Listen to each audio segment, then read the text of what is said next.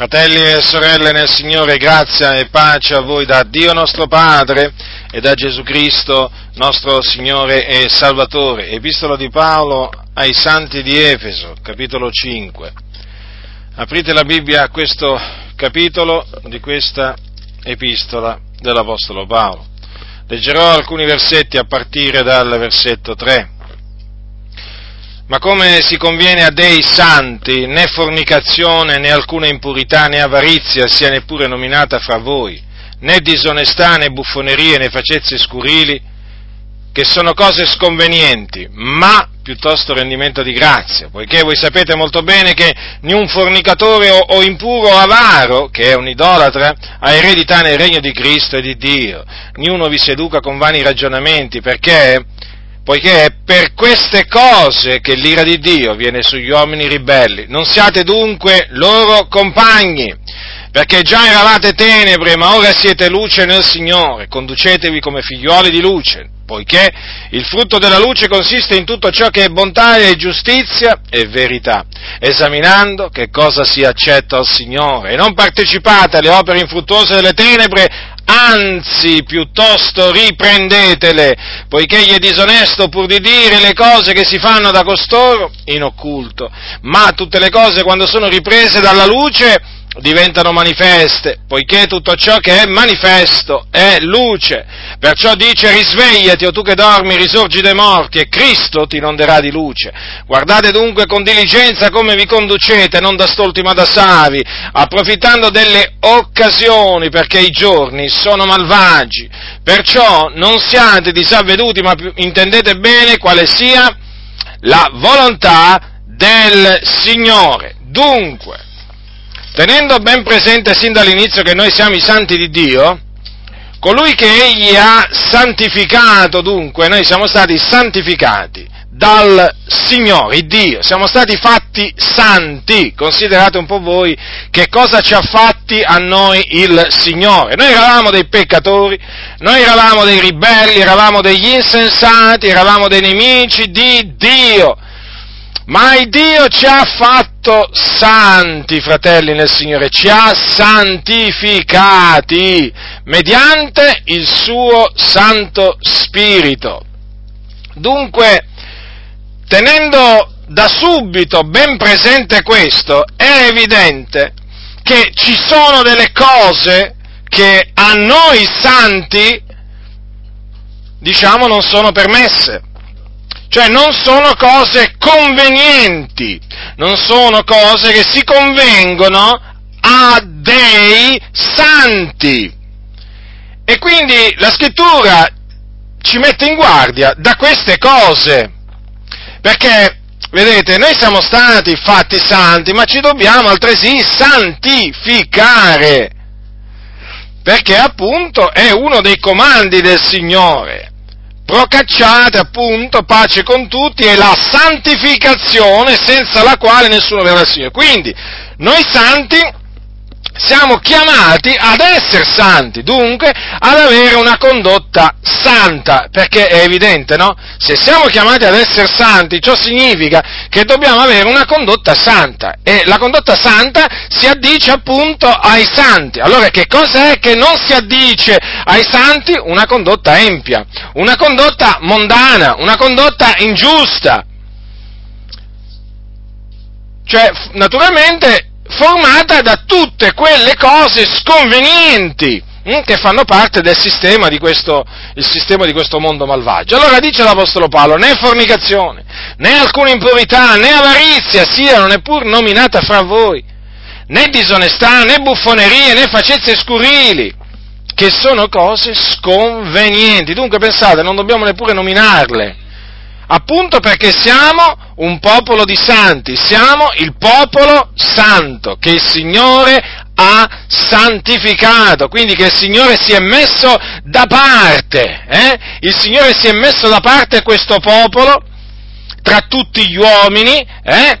e questo è il suo popolo, formato appunto da tutti i suoi figliuoli e quindi da tutti coloro che si sono ravveduti, hanno creduto nel Signore Gesù Cristo e mediante la fede sono stati giustificati, sono stati salvati.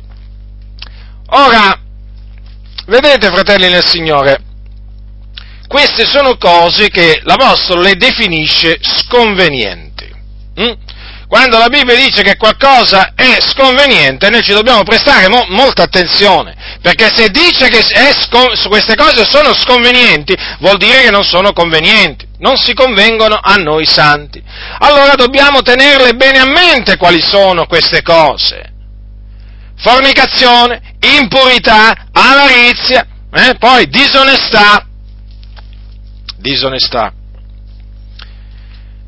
buffonerie, facezze scurili, quindi e barzellette sporche, ma chiaramente barzellette volgari, tutte le barzellette, perché poi sapete questa distinzione tra barzellette pulite no? e le barzellette sporche, no? Sapete, no? Quando, quando, eravamo nelle tenebre usavamo questa espressione, eh?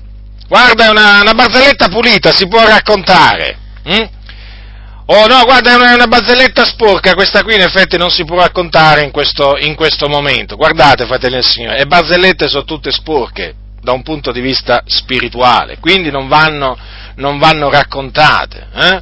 non vanno assolutamente raccontate, anche da esse ci si deve, ci si deve astenere, qualcuno dirà, ma allora veramente sei esagerato Giacinto, ma allora non vuoi nemmeno che ogni tanto ci facciamo qualche risata? No, allora, sia chiaro, noi ci dobbiamo rallegrare, hm? noi ci dobbiamo rallegrare, ma non dobbiamo buffoneggiare, è diverso, ci dobbiamo rallegrare nel Signore, certamente, ma non è che dobbiamo metterci a buffoneggiare, eh? perché le buffonerie, le buffonerie non si, addicono, non si addicono ai santi, come anche non si, non si addicono ai santi le facezze scurili. Tutte cose, peraltro, che oggi nelle comunità vanno per la maggiore, eh?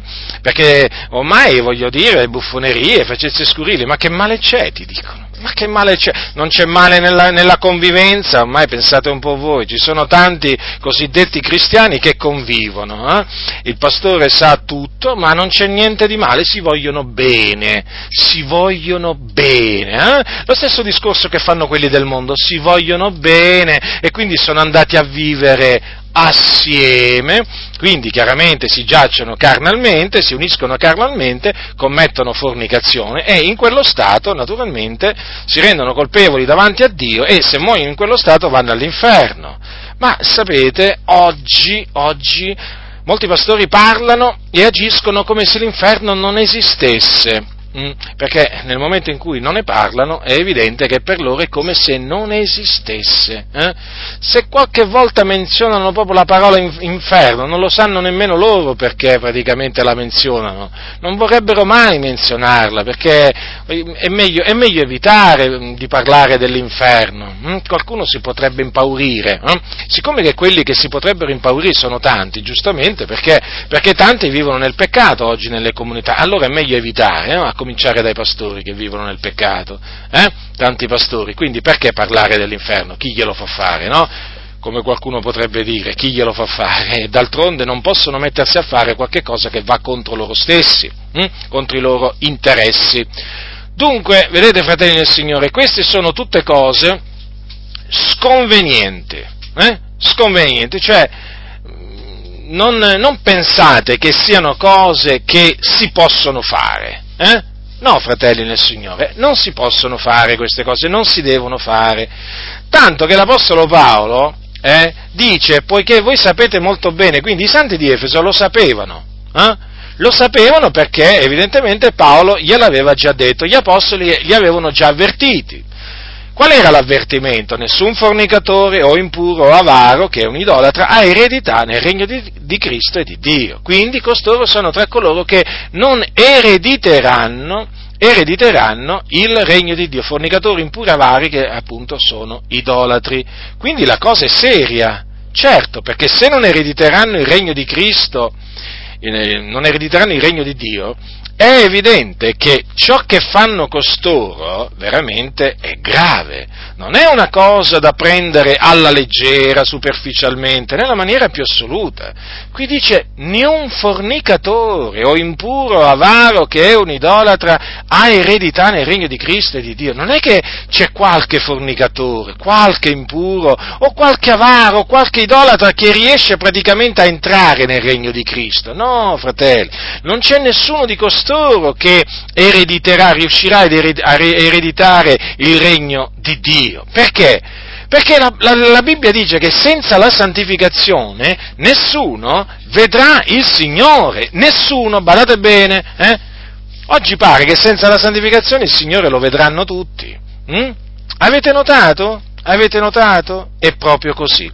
Allora, vedete, l'Apostolo Paolo prosegue e dice una frase che lui diceva spesso ai santi, rivolge loro un'esortazione che lui rivolgeva spesso. Niuno vi seduca con vani ragionamenti, poiché per queste cose che l'ira di Dio viene sugli uomini ribelli. Ora, qui sta parlando Paolo degli uomini ribelli. Eh? Molte traduzioni hanno figli della disubbidienza o quelli che si rifiutano di ubbidire. Eh? Praticamente anche nel capitolo 2, nel capitolo 2 degli Efesini viene menzionata questa, questa, espressione, figli della disobbedienza, che anche qui però eh, Luzzi appunto ha messo, eh, al posto diciamo, della quale ha messo ribelli, comunque sì è chiaro, i figli della disobbedienza sono ribelli. Ora, quindi questi ribelli sono i disubbidienti, quelli che rifiutano di ubbidire ai comandamenti del Signore. Perché? Perché, appunto, come dice l'Apostolo Paolo, eh, eh in loro opera al presente eh, quello spirito, quello spirito che si chiama il principe della potestà dell'aria, ossia il diavolo o Satana, che è il principe di questo mondo. È chiamato quello spirito che opera al presente nei figli della disubbidienza. Ecco dunque perché i ribelli, figlioli della disubbidienza, eh, trasgrediscono i comandamenti di Dio. Ecco perché costoro eh, si gettano alle spalle la parola di Dio, la calpestano, la denigrano, eh, non ne tengono alcun conto, eh, non la tengono in considerazione, eh, perché il diavolo opera in loro e costoro sono dal diavolo, sì, sono dal diavolo. La Bibbia così appunto, eh, diciamo, li presenta. E dunque, e dunque, i figlioli della disubbidienza sono quelli che si abbandonano alla fornicazione, all'impurità, all'avarizia, eh? Alle buffonerie, alla disonestà, alle facezze scurrili. Beh, ma voglio dire, è davanti ai nostri occhi quello che avviene nel mondo, fratelli del Signore. Noi viviamo in questo mondo e vediamo, vediamo molto chiaramente i figli della disubbidienza quando agiscono, quando parlano, come agiscono e come parlano. Mi pare che qui la descrizione dell'Apostolo Paolo sia, come al solito, perfetta e non potrebbe essere altrimenti, visto che l'Apostolo Paolo parlava da parte di Dio in Cristo Gesù. E dunque, che cosa, che cosa dice l'Apostolo Paolo? Che cosa dice l'Apostolo Paolo?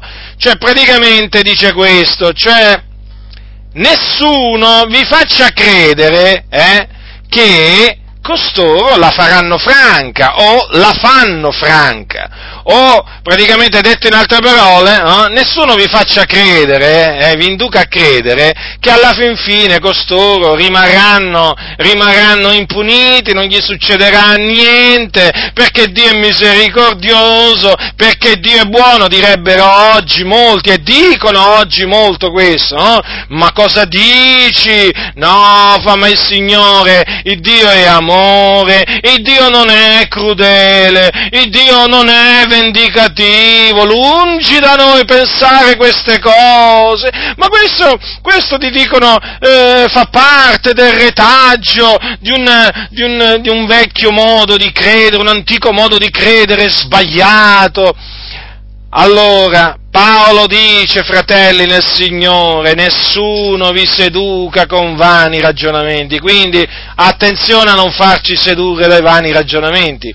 Se esistono i vani ragionamenti, esistono anche quelli che li fanno, non vi pare? Evidente, no? E chi sono costoro? Sono i cianciatori, sono i ribelli, sono i seduttori di menti, e costoro sono quelli che appunto cercano di sedurre eh, le anime del Signore con i loro vani ragionamenti, fatti, fatti con una voce dolce, con una bocca piena di miele, eh? però sono sempre vani ragionamenti. Allora Paolo dice nessuno vi seduca con vani ragionamenti, eh? Perché?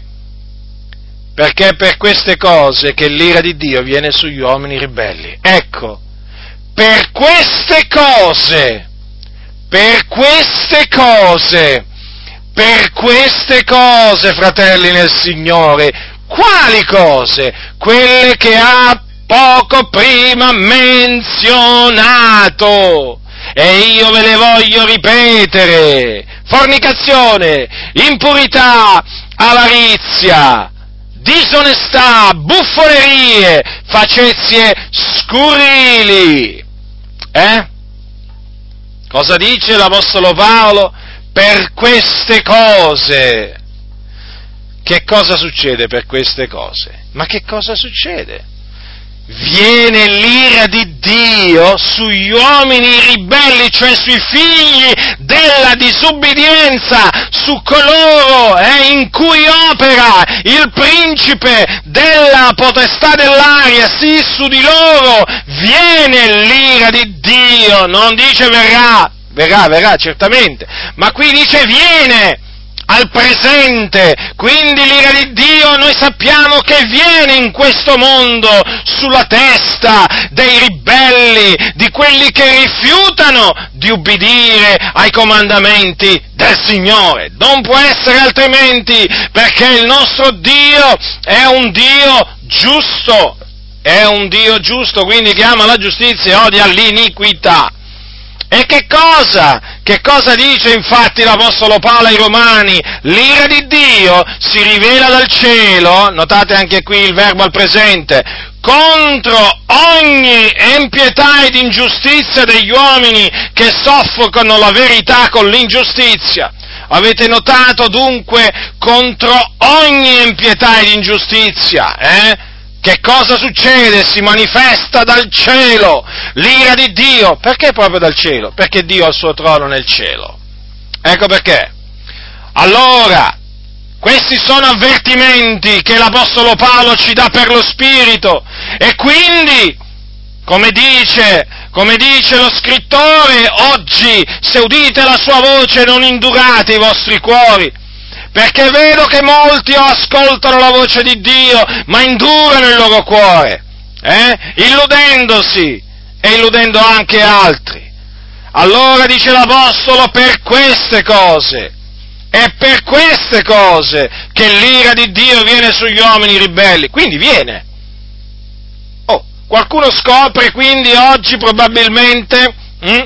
Perché c'è sempre qualcuno di nuovo, naturalmente, che ascolta, che ascolta le mie predicazioni, grazie a Dio, qualcuno scopre oggi che l'ira di Dio viene, viene sulla testa dei figlioli della disubbidienza. Ma come? Mi avevano detto, mi avevano detto che Dio è amore, che Dio non manda giudizi in questo mondo, che Dio non castiga nessuno, perché Lui è misericordioso, perché Lui è pieno di compassione. Eh? Com'è possibile? Tu mi vieni a dire che per queste cose l'ira di Dio viene sugli uomini ribelli, ma di quale Dio stai parlando? Ti sto parlando dell'Iddio di cui ti hanno nascosto una parte dei suoi attributi, ti sto parlando di Dio, di colui che si chiama Yahweh, l'Iddio d'Abramo, di Isacco e di Giacobbe, l'Iddio dei viventi, ti sto parlando del terrore di Isacco, ti sto parlando dell'Iddio e Padre del nostro Signore Gesù Cristo, ti sto parlando dell'Iddio d'Elia, non ti sto parlando di un Dio straniero, ti sto parlando dell'Iddio vivente e vero, dell'unico vero Iddio, colui che ha detto io sono il primo e sono l'ultimo, fuori di me non v'è Dio, ecco di quale Dio ti sto parlando. E allora di quale Dio ti hanno parlato i tuoi pastori? Eh? Ti hanno parlato di un Dio che si sono fatti a immagine e somiglianza, si sono fatti un Dio a loro immagine e somiglianza, un Dio su misura eh? per compiacere il popolo ribelle. E quando dico popolo ribelle mi riferisco non solo alla Chiesa ribelle, ma anche naturalmente al mondo ribelle, perché praticamente oramai c'è una parte della Chiesa che è ribelle come il mondo, che è veramente ribelle come il mondo. Dunque, per queste cose che l'ira di Dio viene sugli uomini ribelli, non dice che veniva, e poi ha smesso di venire. No, no, viene ancora oggi. E tu dirai in che maniera, potresti dirmi in che maniera? Beh, ci sono tante maniere in cui Dio eh, rivela dal cielo la sua ira, sai, devi sapere che il nostro Dio è l'Onnipotente, il creatore dei cieli e della terra, tutte le cose sono al suo servizio, ma ti voglio, diciamo, semplicemente accennare che, per esempio, quando arriva un fulmine sulla testa di una persona e lo ammazza o lo ferisce, quella è l'ira di Dio rivelata contro quella persona. Perché? Perché la Bibbia dice che Dio si riempie le mani di fulmini e li lancia contro i suoi avversari. Un'altra maniera, per esempio, è serrare il cielo e non mandare più l'acqua su una nazione, su una città, su una regione. Tu dirai perché è Dio che comanda alle nuvole di versare l'acqua, ma certo, cosa ti avevano raccontato? Cosa ti avevano raccontato? Qualche cosa d'altro? La Bibbia dice appunto che le nuvole girano vagando seguendo i suoi ordini e riversano sulla terra la misura d'acqua che lui ha stabilito e quindi se Dio decide di serrare il cielo, le nubi, stai certo, non verseranno neppure, neppure una goccia d'acqua appunto nella parte che Dio ha deciso di castigare castigare. Quindi la carestia, la siccità, anche questa è una manifestazione dell'ira dell'Iddio vivente e vero alluvioni, il Dio fa straripare i fiumi, fa straripare veramente i laghi, il Dio veramente è il nostro Dio, è tremendo, eh? il nostro Dio è tremendo, anche questo dice la Sacra Scrittura, eh? anche questo, le lascia andare, sconvolgono la terra, quando il Dio lascia andare le acque è tremendo, eh? E poi che dire ancora? Che dire ancora? I terremoti? I terremoti. Tu dirai anche, anche i terremoti Dio manda? Certo, e chi pensi che li manda i terremoti? Chi pensi che li manda i terremoti? Perché mai vengono i terremoti? Eh, come anche i maremoti. La Bibbia dice che per l'ira di Dio trema la terra. Quindi, quando sopraggiunge un terremoto, quella è una manifestazione dell'ira di Dio. Questo significa che Dio si adira e che Dio è adirato. E c'ha motivo per essere adirato il Signore. C'ha tanti motivi per essere adirato. E non solo verso questo mondo malvagio, ma anche verso questa Chiesa corrotta, verso questa Chiesa che si è prostituita con il mondo, che prende piacere nelle vie del mondo, nei sentieri storti e perversi. Dio è arrabbiato pure con la Chiesa con questa Chiesa veramente che è diventata una prostituta ai suoi occhi, perché si prostituisce con il mondo. Dunque anche i terremoti il Dio li manda per castigare gli uomini ribelli, figli della, della disubbidienza. Lo so, lo so, a molti di voi vi è stato detto che a Dio non si possono attribuire le calamità naturali, perché le calamità naturali vengono perché, perché? Perché? Praticamente c'è il corso della natura, no? E dicono la natura si è risvegliata, la natura sai com'è, eh, c'è il corso della natura, tutto segue il corso della natura, e quindi, voglio dire, in mezzo a questo corso c'è pure il terremoto, ogni tanto arriva qualche terremoto, eh, che segue il corso della natura. Ora, questi qua appunto sono tra i cianciatori da cui la Sacra Scrittura ci mette in guardia. Hm? La Bibbia lo dice chiaramente, fratelli, veramente non fatevi ingannare da questi ciarlatani, ciarlatani, gente che non sa quello che dice, non capisce quello che dice. Ci sono predicatori che se gli dite di ripetere quello che hanno detto cinque minuti prima non ve lo sanno dire. Sapete perché? Perché loro leggono i loro sermoni, loro leggono i loro sermoni. Quello che loro dicono non viene, non viene da Dio, non viene detto perché sono mossi da Dio, ma perché loro sono chiamati stati chiamati a recitare, a recitare la parte del predicatore o del pastore. E quindi si, pre, e quindi si, chiaramente si presentano con la Bibbia, sì, ma in mezzo alla Bibbia ci sono i foglietti o il quadernetto, la rubrica, o insomma hanno tutto, diciamo, il necessario, perché loro si fanno guidare dal quadernetto, mica si fanno guidare dallo spirito della verità, no, loro hanno il quadernetto, la si appuntano il loro sermone, chiamiamolo sermone, chiamiamolo sermone, e praticamente non, non, sanno, non solo non sanno quello che dicono, ma non sanno nemmeno quello che hanno detto. Eh? Oltretutto poi anche quelli che li vanno ad ascoltare, vedi tu, vedi tu quando escono dal culto e gli chiedi, ma tu che cosa ha detto il pastore? Ma non lo so, cosa ha detto? Come? Eri là, ti ascoltavi? Ma come eri là, eri là seduto, ti vedevo così attento? Ho visto che hai detto dieci amen, quando diciamo va bene perché ce ne sono molti di più che i pastori richiedono, e tu mi vieni a dire eh, che non ti ricordi quello che ha detto il pastore, ma sono tutti smemorati qua, eh? a cominciare dal pastore, sì sì, certamente, perché veramente c'è uno spirito di torpore che aleggia in queste comunità, che ha preso queste comunità.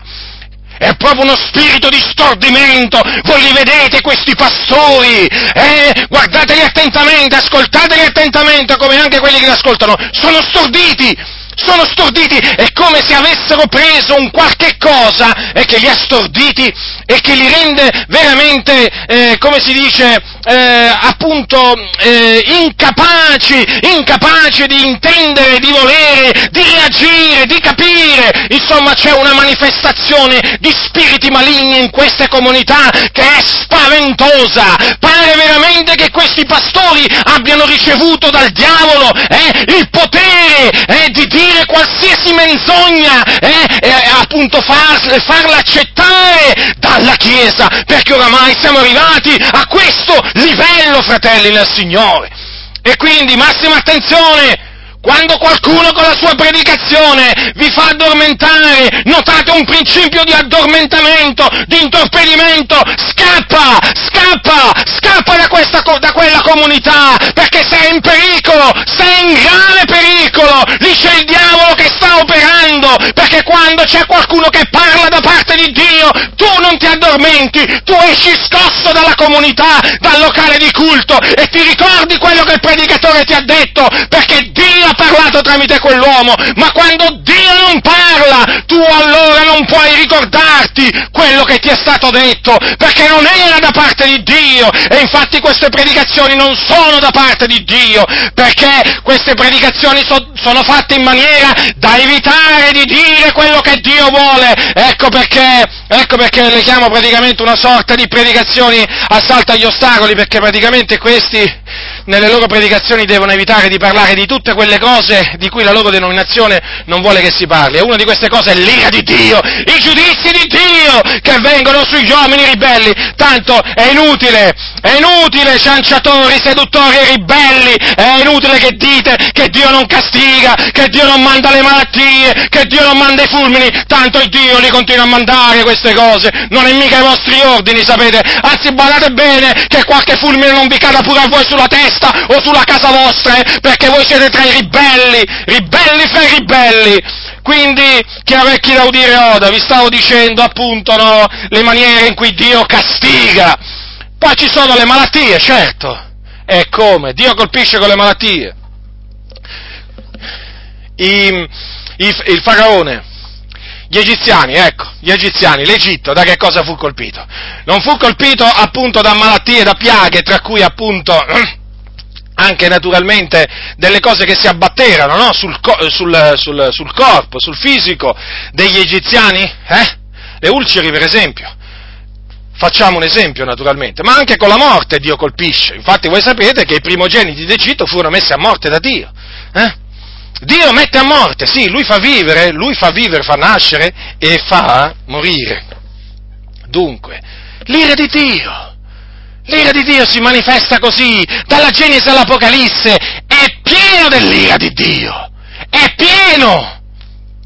Come mai allora questi pastori corrotti non ne vogliono parlare? Eppure vedete l'Apostolo Paolo, eh, l'Apostolo Paolo cosa diceva? Per queste cose l'ira di Dio viene sugli uomini ribelli, eh? Lo diceva così chiaramente, eppure, eppure, oggi di che cosa si sente parlare? Solamente dell'amore di Dio, della bontà di Dio, della misericordia di Dio. Ma vi pare una cosa giusta questa nei confronti di Dio innanzitutto e nei confronti, e nei confronti della Chiesa? Eh? No, non è, non è una cosa giusta, fratelli nel Signore, è un'ingiustizia. E anche per questo l'ira di Dio si manifesta. Ecco perché vengono colpiti pure questi pastori, eh? che pensano di farsi beffe di Dio, eh?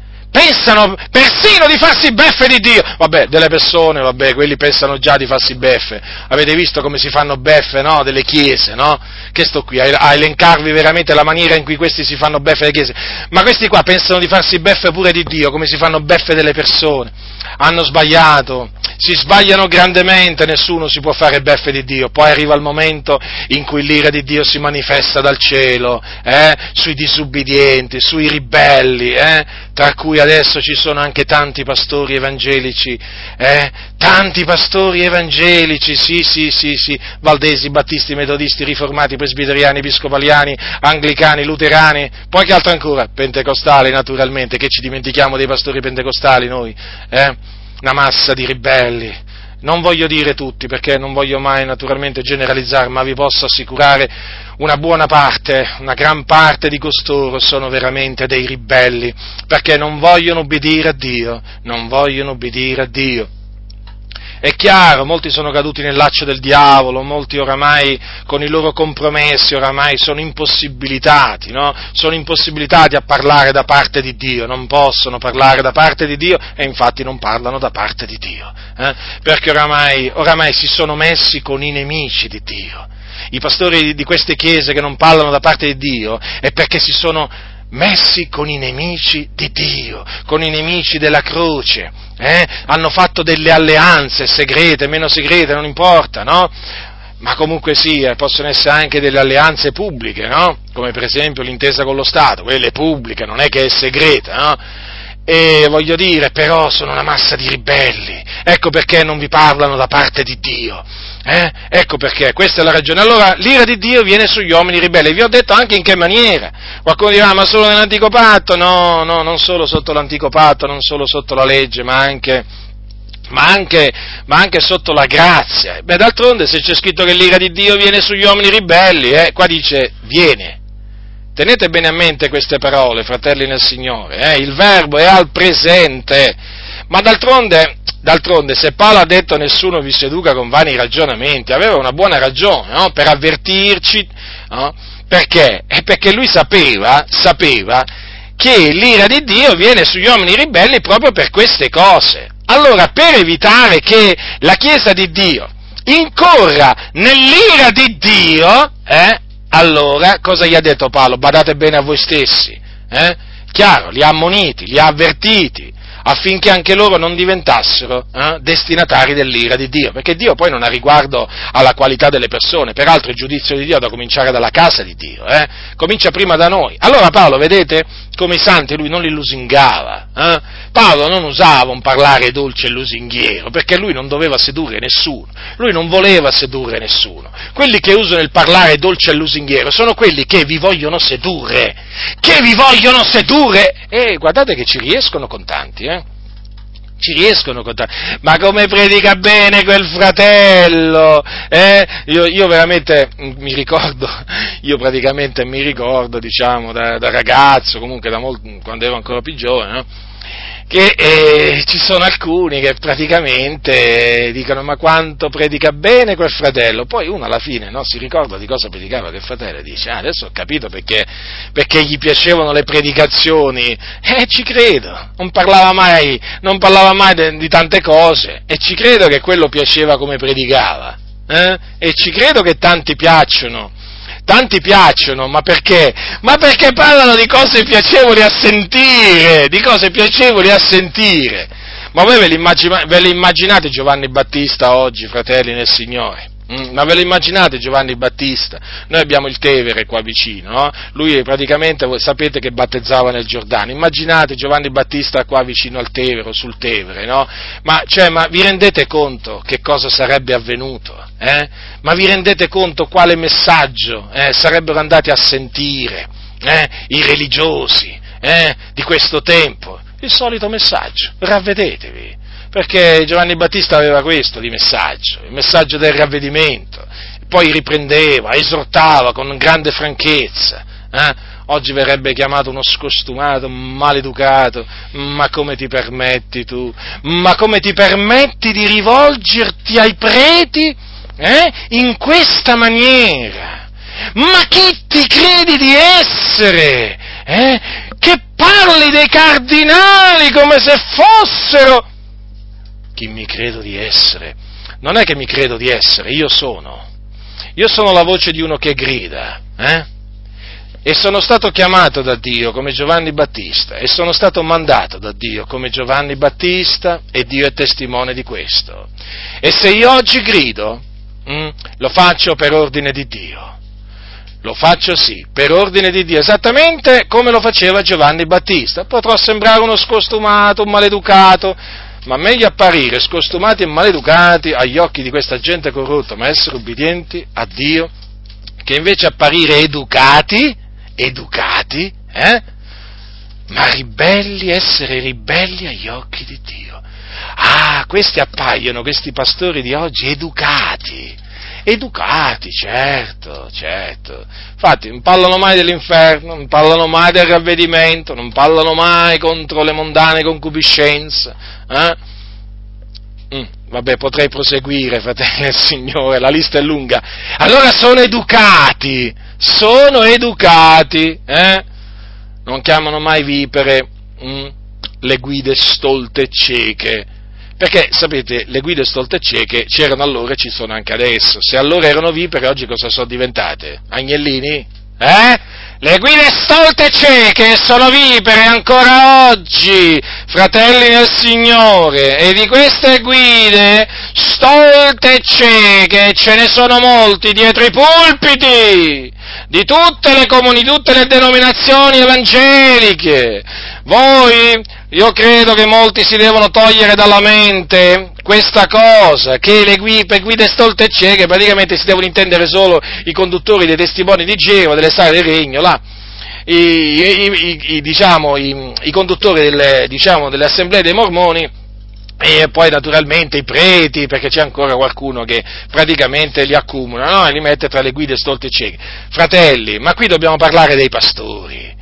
Ma qui dobbiamo parlare dei pastori, perché qui se c'è qualcuno che sta veramente impedendo a tante anime di entrare nel regno dei cieli, questi si chiamano pastori evangelici, avete capito? Eh? praticamente sono fatti della stessa pasta di quegli altri, solo che hanno un appellativo diverso, ma sempre della stessa pasta sono, e sono delle vipere, vipere quindi hanno il veleno, uccidono, hanno un veleno mortifero, un veleno d'aspidi sotto le loro labbra, che appunto vi somministrano aiutandosi della loro dolcezza di labbra e delle loro lusinghe, ma sappiate che quelle predicazioni quel loro linguaggio vi porta all'inferno. Sì, sì, certo, perché questi tollerano il peccato e tollerano anche i peccatori in mezzo alla Chiesa. Pensate un po' voi, no? Allora per queste cose viene l'ira di Dio sugli uomini ribelli. E allora è evidente, fratelli del Signore, che sapendo che l'ira di Dio viene sugli uomini ribelli per queste cose, che cosa ci dice l'Apostolo Paolo? Non siate dunque loro compagni. Avete capito? Non siate dunque loro compagni, non vi mettete con loro. Eh, questo significa, non siate dunque loro compagni. Non vi associate con questa gente. Perché? Che male c'è, fratello? C'è, c'è il male. Tu non lo vedi ancora, ma c'è, te lo posso assicurare. Allora tu devi sapere questo, fratello, sorella nel Signore, che i figli della disubbidienza sono chiamati tenebre. Sì, sì, sono chiamati tenebre. Invece i figli dell'ubbidienza, i figlioli di Dio, sono chiamati luce. Luce nel Signore, o la luce. Eh? Praticamente la luce del mondo. Allora, è chiaro che Paolo, ben sapendo eh, qual era la volontà di Dio verso la Chiesa di Dio, ha messo in guardia la Chiesa di Dio. Gli ha detto, fratelli santi, non siate dunque loro compagni. Compagni di chi? Compagni di chi? Degli uomini ribelli, dei figli della disubbidienza. Ah, tu vuoi dire allora che non ci si deve mettere con quelli del mondo, con, i, con, con diciamo, quelli che seguono l'andazzo di questo mondo, con gli increduli. Esattamente, è proprio così. Questo è quello che dice la scrittura. Non vi mettete con gli infedeli sotto un gioco che non è per voi. Eh? Perché noi eravamo già tenebre, ci fu un tempo, fratelli del Signore, in cui eravamo tenebre. Vedete la scrittura come dice, eh, come dice chiaramente le cose, che parlar chiaro. Ho apprezzato sempre l'Apostolo Paolo e lo continuo ad apprezzare tuttora a distanza di tanti anni. Il nostro caro fratello Paolo, eh? L'ho veramente apprezzato sin da subito e lo continuo veramente a stimare hm, per la sua franchezza, eh, rozzo nel parlare, sì, talvolta, ma non nella conoscenza. A me l'Apostolo Paolo veramente piace, non che non mi piaccia Pietro, attenzione, io non è che so di Paolo, eh, però a me l'Apostolo Paolo è sempre piaciuto, è sempre piaciuto ed è stato sempre, diciamo, l'esempio per me, l'esempio, per la sua franchezza, il modo suo di parlare così chiaro, no? che non lascia dubbi di alcun genere, quanto è differente, ecco perché non sopporto i, i pastori moderni, no?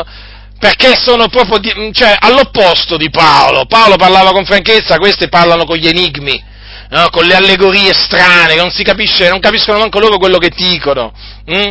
veramente fanno delle predicazioni che non hanno né capo né coda, poi tutti i giri di parole, paroloni, che devi avere veramente, quasi quasi devi avere un, un dizionario con te, veramente, quando vai ad ascoltare questi. Eh? Comunque veramente andare ad ascoltare questi veramente bisogna avere un coraggio, io, io, mi sto accorgendo veramente più passa il tempo che ci vuole un coraggio per ascoltare questi, perché questi qui veramente rischiano proprio veramente di farti addormentare lì sul posto. Allora, praticamente Paolo ha detto che noi eravamo tenebre. Tenebre, fratelli, tenebre. Ma le tenebre le avete mai viste? È una notte buia, una, una, notte fitta, densa proprio, ma una notte buia, buia, buia, eh, fratelli del Signore. Ecco, le tenebre. O un posto, eh, diciamo, buio, tanto veramente che le tenebre è come se si potessero tagliare col coltello, no? Ecco, le tenebre, fratelli, noi eravamo tenebre. Eravamo te- perché eravamo tenebre? Perché camminavamo nelle tenebre. Hm? Perché eravamo sotto la potestà delle tenebre. Detto in altre parole, eravamo sotto la potestà di Satana che ci faceva camminare nelle tenebre e ci faceva essere tenebre. Comprendete, fratelli nel Signore? E stavamo andando nelle tenebre. Eravamo tenebre ed eravamo sulla strada che mena nelle tenebre, fratelli del Signore, dove c'è il pianto lo stridore dei denti. Perché c'è lo stridore dei denti? Perché oltre le tenebre c'è il fuoco. Fuoco vero, fuoco vero, non allegorico come dicono tanti, è un fuoco vero quello che c'è veramente nell'Ades, nel, nel soggiorno dei morti, e ne stavamo andando nelle tenebre, fratelli nel Signore. D'altronde le tenebre dove possono andare? Nelle tenebre. Allora eravamo tenebre, eravamo insensati, fratelli, servi di varie concupiscenze, ribelli, peccatori. Ma noi non eravamo delle persone brave prima di convertirci, fratelli. Ma perché qualcuno, sapete, oggi avanza l'idea che alla fin fine l'uomo mica è poi così tanto malvagio, eh? L'uomo non è totalmente depravato, c'è un qualcosa di buono in lui che lo spinge verso Dio. Ma quale cosa di buono? Eh? Ma che cosa c'è di buono nella carne nella carne di un peccatore, di uno che è sotto la potestà delle tenebre, non v'è alcun giusto, neppure uno, neppure uno, non v'è alcuno che ricerchi Dio, non v'è alcuno che faccia il bene. Ma cosa state dicendo? L'uomo è totalmente depravato, è tenebre senza Dio l'uomo. E noi eravamo tenebre, fratelli nel Signore, eravamo. Hm? Quindi passato, perché c'è un presente. Ma ora siete luce nel Signore, siamo luce, oh la luce, eh, giornata di luce, eh? Il sole splende allo zenit, eh? Ah, quanta luce! Tutto soleggiato, si vede tutto chiaramente. Allora, noi siamo luce, fratelli nel Signore, siamo luce ora, eh? non siamo più tenere, ma siamo luce nel Signore, è chiaro, fratelli, eh? perché per la sua luce noi vediamo la luce, eh? Non è mica la luce, la luce, fratelli nel Signore, eh, ehm, la luce che noi oggi vediamo, non è che è qualche cosa che era innato dentro di noi, che dovevamo tirare fuori, eh? No, fratelli nel Signore, questi, questi ve lo dicono, queste cose qui le dicono, diciamo, nel New Age, fanno dei discorsi simili, no? Fanno dei discorsi simili nel New Age, diciamo, praticamente in quelli che sostengono, il, che fanno parte del movimento del potenziale umano, che praticamente fanno credere che nell'uomo ci sono delle energie, delle energie inesplorate, delle energie non usate, lì dicono che c'è la luce, e lì, e allora che devi fare? Devi cercare la luce dentro di te, hai capito cosa ti dicono loro? Praticamente è tutto in te, solo che tu non lo sai, lo devi scoprire, la divinità, la tua divinità pensa cosa ti vengono a dire, la luce è dentro di te, tutto insomma è dentro di te, tu praticamente devi solo cercare appunto e dopo lo troverai, no? con varie tecniche naturalmente che poi loro ti propinano, eh? Ma questi naturalmente sono figli del diavolo che praticamente usano queste tecniche per portarti proprio nelle tenebre, cioè all'inferno. Eh? No, fratelli del Signore, la luce non era in noi, la luce è nel Signore, noi abbiamo visto la luce del Signore, eh? perché la nostra luce, fratelli, eh, è la luce che viene da Dio. Eh? Noi, se oggi veramente siamo in grado eh, di emanare luce, di risplendere in questo mondo, lo dobbiamo alla luce di Dio che viene dall'alto, che ci ha irradiato, fratelli nel Signore. Siamo luce nel Signore perché Gesù Cristo, il fi- Dio è luce! Innanzitutto, ma anche il figliolo di Dio è, è luce, perché egli ha detto io sono la luce del mondo. Chi mi seguita? Chi mi seguita non camminerà nelle tenebre, ma avrà la luce della vita. Qualcuno dirà allora chi non segue Gesù continua a camminare nelle tenebre, chi non segue Gesù. Ma sei sicuro? Sei proprio sicuro, fratello Giacinto, che veramente solo quelli che seguono Gesù hanno la luce della vita? Ma non ti sembra di esagerare? Tu vuoi escludere anche i maomettani? Tu vuoi escludere pure i buddisti, che sono appunto i seguaci di colui che si chiamava Buddha, il punto illuminato? Mm? Ma sei proprio sicuro che pure i cattolici romani, eh, pure i cattolici romani sono nelle tenebre? Eh, sei proprio sicuro? Sei proprio sicuro che quelli del New Age sono nelle tenebre perché non seguono Gesù? Sì, sono, sono sicuro. Sono sicuro! Perché? Perché c'è solo una luce. C'è solo una luce che può, che può, naturalmente illuminare le tue tenebre ed è Gesù Cristo, il Figlio di Dio. Io sono la luce del mondo, non ha detto sono una delle luci, eh? Sono una delle luci del mondo, no, la luce del mondo. Chi mi seguita non camminerà nelle tenebre, ma avrà la luce della vita, ma chi non lo segue al Signore continuerà a camminare nelle tenebre, non avrà la luce della vita e alla fine del suo corso quello, ciò che aspetta appunto costoro è appunto il fuoco, il fuoco nell'Ades. Ora siamo luce nel Signore. E allora, fratelli nel Signore, ricordandoci che siamo stati messi, messi, in grado di partecipare alla sorte dei santi nella luce. Che espressione, ma che espressione mirabile, fratelli nel Signore. Ma chi l'ha, chi l'ha fatta? Chi l'ha detta questa cosa qua? Chi l'ha detta? Chi ha detto queste parole? Che Dio ci ha messo in grado di partecipare alla sorte dei santi nella luce. Mm? Noi siamo i santi nella luce. Mm? L'ha detto Paolo ai santi di Colossesi. E quindi vedete Dio che ci ha messo in grado di vedere la luce. È Dio, fratelli nel Signore, che eh, ha permesso tutto ciò, ha fatto tutto ciò, perché d'altronde noi non è che ci siamo messi a seguire Cristo per una nostra decisione o per la nostra volontà, ma per la volontà di Dio, per una sua scelta che risale a, fin, a prima della fondazione del mondo, fratelli nel Signore. Quindi considerate un po' voi, noi siamo stati eletti, eletti in Cristo eh, avanti la fondazione del mondo, hm? siamo stati praticamente scelti per diventare luce nel Signore e a suo tempo siamo diventati luce nel Signore. Dio ha operato in maniera impescrutabile, ma meravigliosa e gloriosa, in maniera potente, in maniera irresistibile per farci diventare luce nel Signore e che potevamo diventare luce nel Signore noi con la nostra volontà o come la chiamano molti il nostro libero arbitrio? Ma dove? Ma quando? Ma non, questo non sarebbe mai potuto avvenire. Noi se siamo luce nel Signore lo dobbiamo alla volontà di Dio, alla, su, alla sovrana volontà di Dio che ha voluto illuminarci, fratelli, che ha voluto veramente riscattarci dalla potestà delle tenebre, trasportarci nel regno del suo amato figliuolo, nella sua meravigliosa luce. Ecco a chi dobbiamo tutto ciò, non a noi fratelli, non alla nostra volontà, ma alla volontà di Dio, perché a Lui così è piaciuto. Quindi eravamo già tenebre, ma ora siamo luce nel Signore. E quindi? dobbiamo comportarci, dobbiamo condurci come figliuoli di luce. Eh già, perché, vedete, la Bibbia ci chiama, vedete, figli di luce. Eh? Allora, perché ci chiama figli di luce? Perché Dio è luce.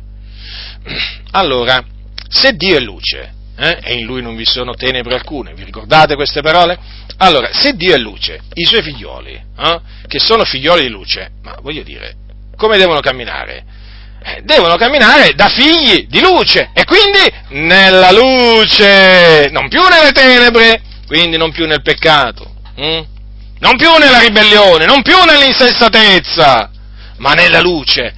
E il frutto della luce consiste in tutto ciò che è bontà, giustizia e verità. Quindi, se tu sei buono, se tu sei giusto, se tu sei verace, tu cammini da figlio di luce. Ma se tu sei cattivo, se tu sei ingiusto, se tu sei bugiardo, eh?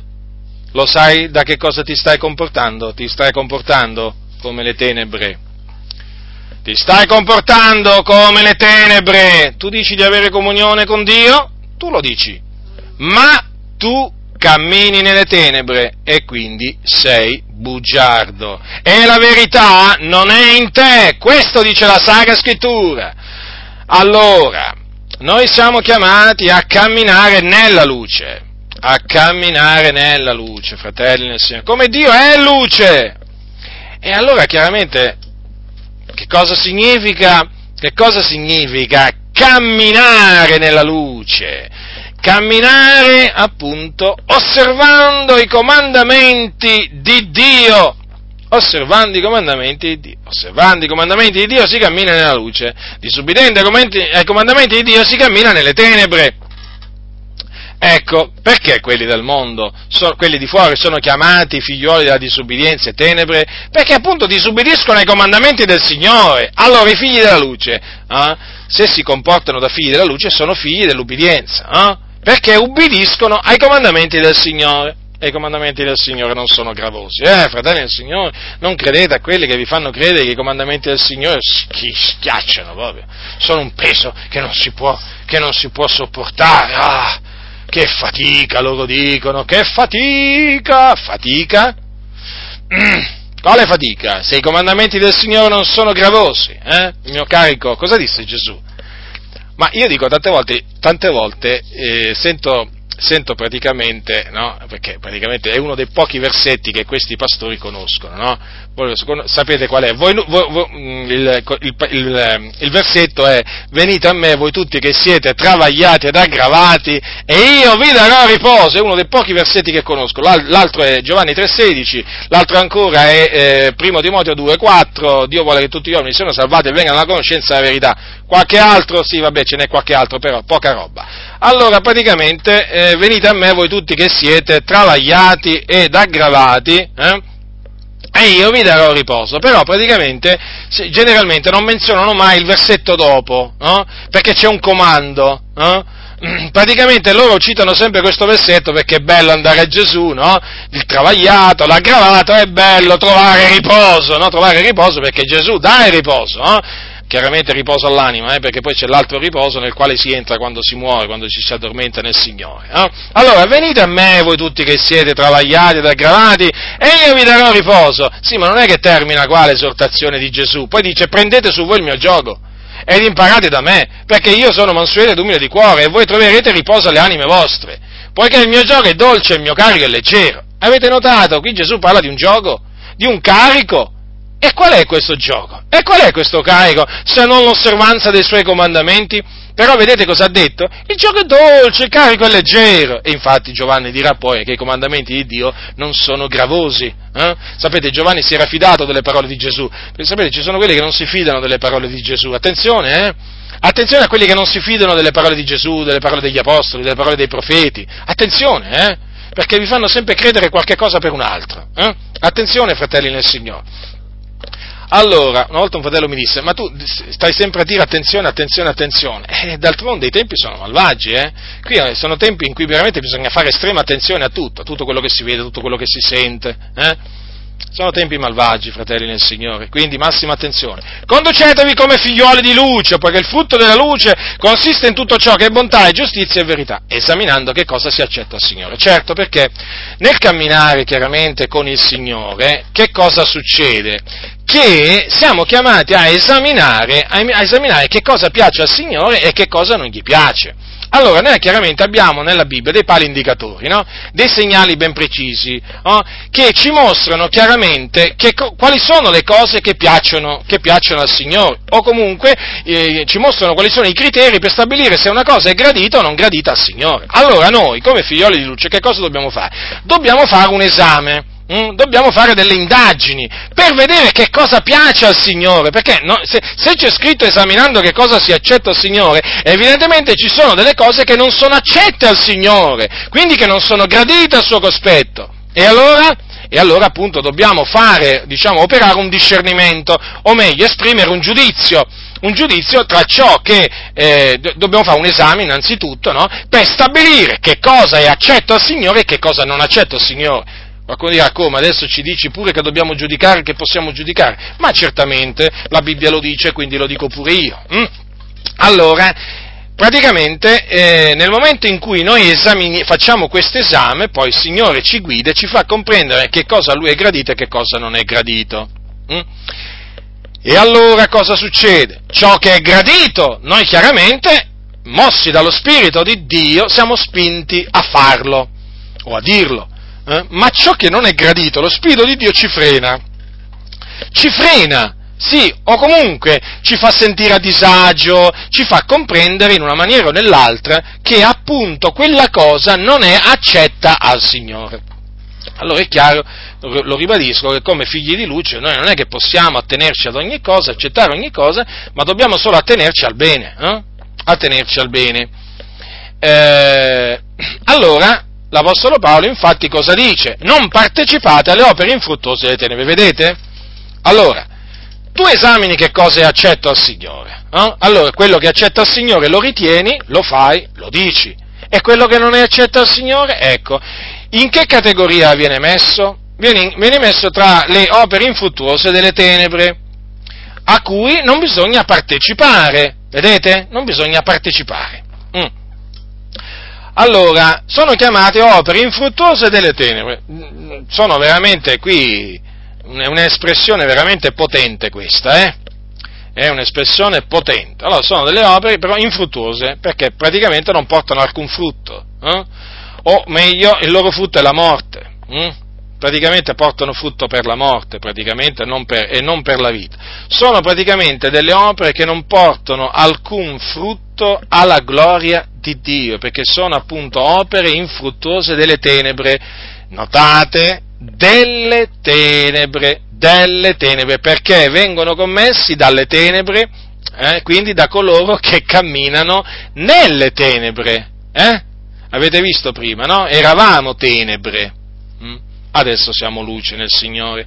Allora queste sono le opere infruttuose delle tenebre, perché sono quelle opere in cui prendono piacere le tenebre, quelli del mondo, quelli che non sono del Signore, i figli della disubbidienza. Allora, cosa, cosa c'è scritto? Che noi non dobbiamo partecipare alle opere infruttuose delle tenebre e quante opere infruttuose le tenebre, fratelli nel Signore, eh? dalla fornicazione all'adulterio, all'impurità, all'avarizia, eh? disonestà, buffonerie, facezze scurili, eh? E poi possiamo metterci tutte le, tutte le, le pratiche magiche, non importa se di, di, magia bianca, di magia nera, sempre di magia si tratta, è sempre opere infruttuose delle tenebre sono Ah, a, a, proposito, state attenti perché il diavolo nella sua astuzia eh, chiaramente cerca di persuadere alcuni che ci sono certe opere infruttuose delle tenebre che si possono fare, no? la cosiddetta magia bianca. No? Prima vi ho fatto l'esempio delle, delle barzellette pulite, no? che alla fine sono sempre sporche perché sono macchiate da, dalla buffoneria, dalla menzogna e così via. Ah, adesso eh, dovete sapere che c'è pure la magia bianca, praticamente quella che loro dicono è a fin di bene, appunto perché vedete il diavolo nella sua astuzia che cosa è scogitato? La magia a fin di bene. Per esempio loro ti dicono, eh vabbè, oh, quello è andato dalla maga per farli innamorare del, del, compagno di scuola, del compagno di università, e che male c'è? Mica, mica ha ammazzato nessuno, no? È andato là, ha fatto fare, una, diciamo, una, una, pozione, ha fatto fare qualcosa, no? Per far innamorare mia figlia, no? Questa è la magia, la magia bianca. Questa, attenzione fratelli del Signore, questa è una macchinazione del diavolo per portare all'inferno le persone. Eh? Non esiste magia bianca, magia nera, tutta la magia è dal diavolo e quindi è tutta un'opera infruttuosa, infruttuosa delle tenebre, quindi ci potete mettere pure ci potete mettere pure per esempio gli oroscopi, no? Gli oroscopi, no? Cosa, qualcuno dirà, vabbè, gli oroscopi, cosa vuoi che siano gli oroscopi? Dai, lì c'è una che ogni, che ogni tanto, vabbè, alla fine dell'anno, magari se la vai a consultare, ti, ti, chiede quando sei nato, il giorno, il mese, l'anno, poi ti fa uno schizzo e praticamente ti dice se sarai, se sarai felice, se non sarai felice, chi ti sposerai, eh, chi non ti sposerai, e insomma queste cose qui, e che male c'è, vedi il male proprio dappertutto. No, noi il male cerchiamo di vederlo naturalmente dove c'è, non è che lo vediamo dappertutto, ma dove c'è ti posso assicurare che lo vediamo, grazie a Dio, perché appunto il Signore ci ha illuminati. E quindi gli oroscopi, cose dal diavolo, da rigettare, da, proprio da, da, da, da, riprovare pubblicamente, da mettere in guardia, da cui mettere in guardia anche eh, i fratelli, perché ci sono ancora dei fratelli che non hanno capito praticamente che gli oroscopi sono dal diavolo, eh, che sono una delle macchinazioni del diavolo per indurre le persone a credere, a rifugiarsi nella, nella menzogna. Ma di opere infruttuose delle tenebre, fratelli del Signore, ma la lista, la lista è lunghissima, la lista è lunghissima. Eh, voglio dire, qui oramai uno, il tempo verrebbe meno se uno dovesse fare la lista di tutte le opere infruttuose delle tenebre. Certo, oggi ci sono delle opere infruttuose delle tenebre nelle comunità che praticamente non vengono definite tali, no? Eh, per esempio teatri, scene teatrali, mimi, eh, tutte queste cose qua, per esempio, no? E tante altre iniziative poi fatte, come dicono loro, per evangelizzare, aggiungere le persone del mondo con l'Evangelo, sono opere infruttuose delle tenebre che praticamente però, però vengono, vengono oramai, sono state praticamente, uso, uso questa espressione per, per, per, farmi capire, sono state purificate praticamente, no? la Chiesa ha purificato una parte delle opere infruttuose delle tenebre e le ha dichiarate cose pure cose pure, quindi stai tranquillo, ti dicono fratello, qui veramente tutto è puro per quelli che sono puri, quindi non ti preoccupare, non ti contamini con queste cose, ecco, ti devi, ti devi invece preoccupare perché tramite queste cose ti contamini, perché appunto sono opere infruttuose delle tenebre, sono cose che appunto non si addicono ai santi come non si addice ai santi, per esempio, parliamo di qualche partecipazione, va? Dato che vanno di moda oggi tutte queste partecipazioni di qui, partecipazioni di là, no? per esempio, ci sono, quelli, ci sono quei cosiddetti evangelici che partecipano, per esempio, no? a, a raduni, eh, raduni, cattolici, per esempio, no? E praticamente se ne vanno, chi, chi se ne va per esempio alla, alla, preghiera, alla settimana di preghiera per l'unità dei cristiani, perché sapete che esiste pure la settimana di preghiera per l'unità dei cristiani, no? praticamente eh, sono i cattolici generalmente che organizzano queste, queste, trappole, perché sono delle trappole, e riescono sempre a prendere qualche all'amo, riescono a prendere sempre qualche pastore insensato che va là naturalmente e va a pregare, va a pregare per l'unità dei cristiani, naturalmente, no? Si mettono d'accordo prima, eh, quello che devono dire, quello che non devono dire, ci mancherebbe altro, non è che si può presentare là e dire quello che vuole, no? E mm, praticamente loro pregano per l'unità dei cristiani perché sono molto preoccupati per queste grandi divisioni che c'è diciamo, nell'ambiente cristiano e quindi praticamente si uniscono evangelici e cattolici e creano appunto questa falsa unità, questa Babilonia, perché non è altro che una Babilonia, una torre di Babele praticamente dove la Chiesa cattolica romana la fa da padrona e gestisce appunto tutta, tutta, questa cosa qui. E praticamente quella è un'opera infruttuosa delle tenebre, perché? Perché si va a partecipare a un'iniziativa che non porta alcun frutto per la gloria di Dio, ma nella maniera, nella maniera più assoluta, è praticamente no, l'ecumenismo, l'ecumenismo una, una diciamo, delle più abili macchinazioni che il diavolo diciamo, è riuscito a escogitare per intrappolare tante chiese, no? E praticamente poi questi naturalmente se ne escono fuori, questi cosiddetti evangelici che partecipano a queste iniziative, ma io sono andato là a evangelizzare, ma a noi non è proprio parso proprio assolutamente che, che, che, che, costoro vadano là a evangelizzare, perché di evangelizzazione non si vede assolutamente nemmeno l'ombra. Cioè, ma veramente, fratelli del Signore, nemmeno l'ombra! Ma pensate un po' voi, questi vanno là a evangelizzare, ma chi vanno a evangelizzare? Ma se è la settimana di preghiera per l'unità dei cristiani, non è la settimana per l'evangelizzazione, è...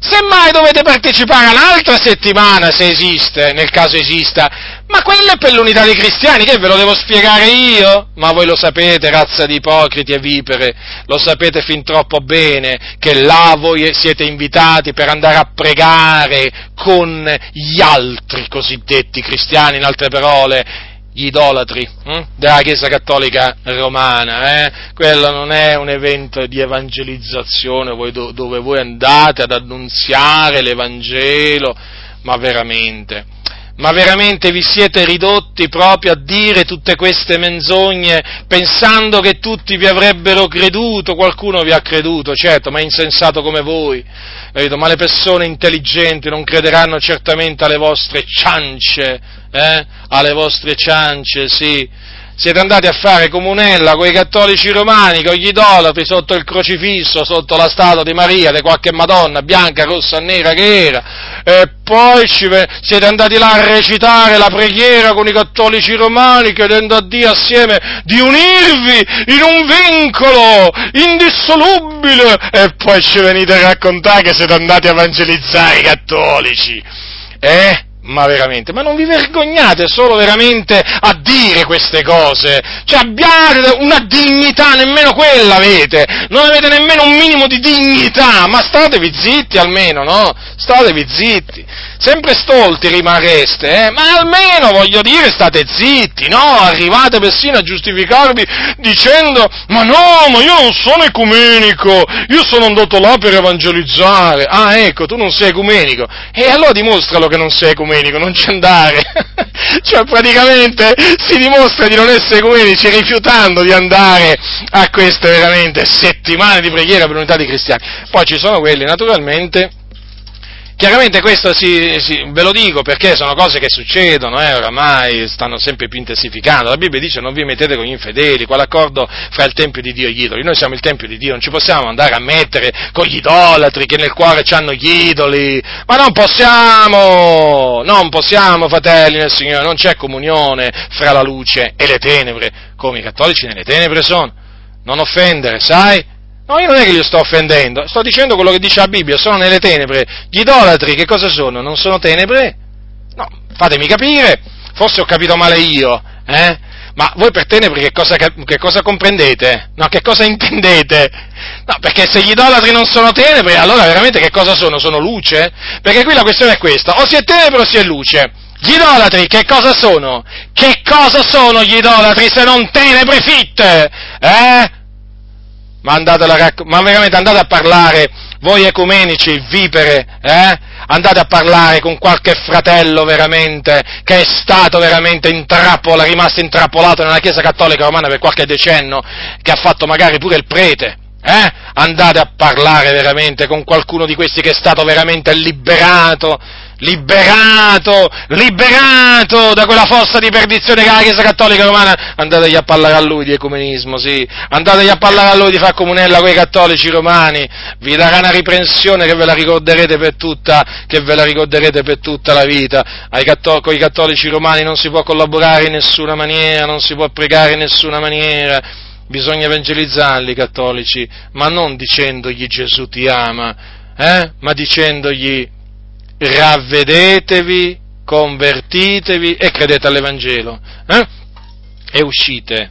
Uscite dalla Chiesa Cattolica Romana, uscite, separatevi da essa. Questo bisogna dire, voi non lo dite, eh? Voi non lo dite, ma perché siete delle vipere.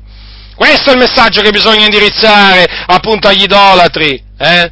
Ma io dico una cosa, ma se lo si indirizza a, a, agli idolatri della, della religione induista, no? che gli si dice uscite, uscite, separatevi, separatevi, e chi è che ardirebbe digli, ma rimani là, tanto chi c'è, il dio Shiva, il dio Krishna, chi c'è là? Eh? Vabbè, cosa vuoi che sia, ma quelle sono opere d'arte. Ah, non lo dite a quelli, eh, di rimanere là, eh, a, nella religione induista, allora perché nella Chiesa Cattolica Romana, io voglio dire, si converte l'anima, gli dovrei dire rimani nella Chiesa Cattolica Romana, come fa Billy Graham, eh? Quel corrotto di Billy Graham che ha rovinato tante anime, eh? Ma, ma vi rendete conto? Ma vi rendete conto? Per lui praticamente uno, uno si ravvede, crede nel Signore, eh, lo, manda, lo manda, diciamo, nella parrocchia da dove veniva. Avete capito che cosa fa Billy Graham? Infatti viene stimato dalla Chiesa Cattolica Romana, vedete? Perché lui sta benissimo con i cattolici romani, ha una meravigliosa comunione con i cattolici romani. Sì, sì, parlo di Billy Graham. Già, proprio di lui, c'ha una meravigliosa comunione con i cattolici romani. Evidentemente, evidentemente anche lui è nelle tenebre, perché per avere comunione con, con le tenebre devi essere tenebre, no? Non puoi essere luce. Quindi, fratelli, non c'è comunione con i cattolici romani, non è una questione di avercela con loro, perché assieme ai cattolici romani ci mettiamo gli induisti, i buddisti, i musulmani, non è, non è che esistono solo i cattolici romani, eh, badate bene, ci mettiamo gli animisti, ci mettiamo quelli del New Age, i satanisti, gli spiritisti, e ci mettiamo i massoni, mettiamoci anche i massoni, di cui si parla poco, peraltro, certamente anche i massoni, veramente, sono nelle tenebre, quelli che hanno aderito alla massoneria, praticamente sono nelle tenebre fitte, camminano nelle tenebre Mm.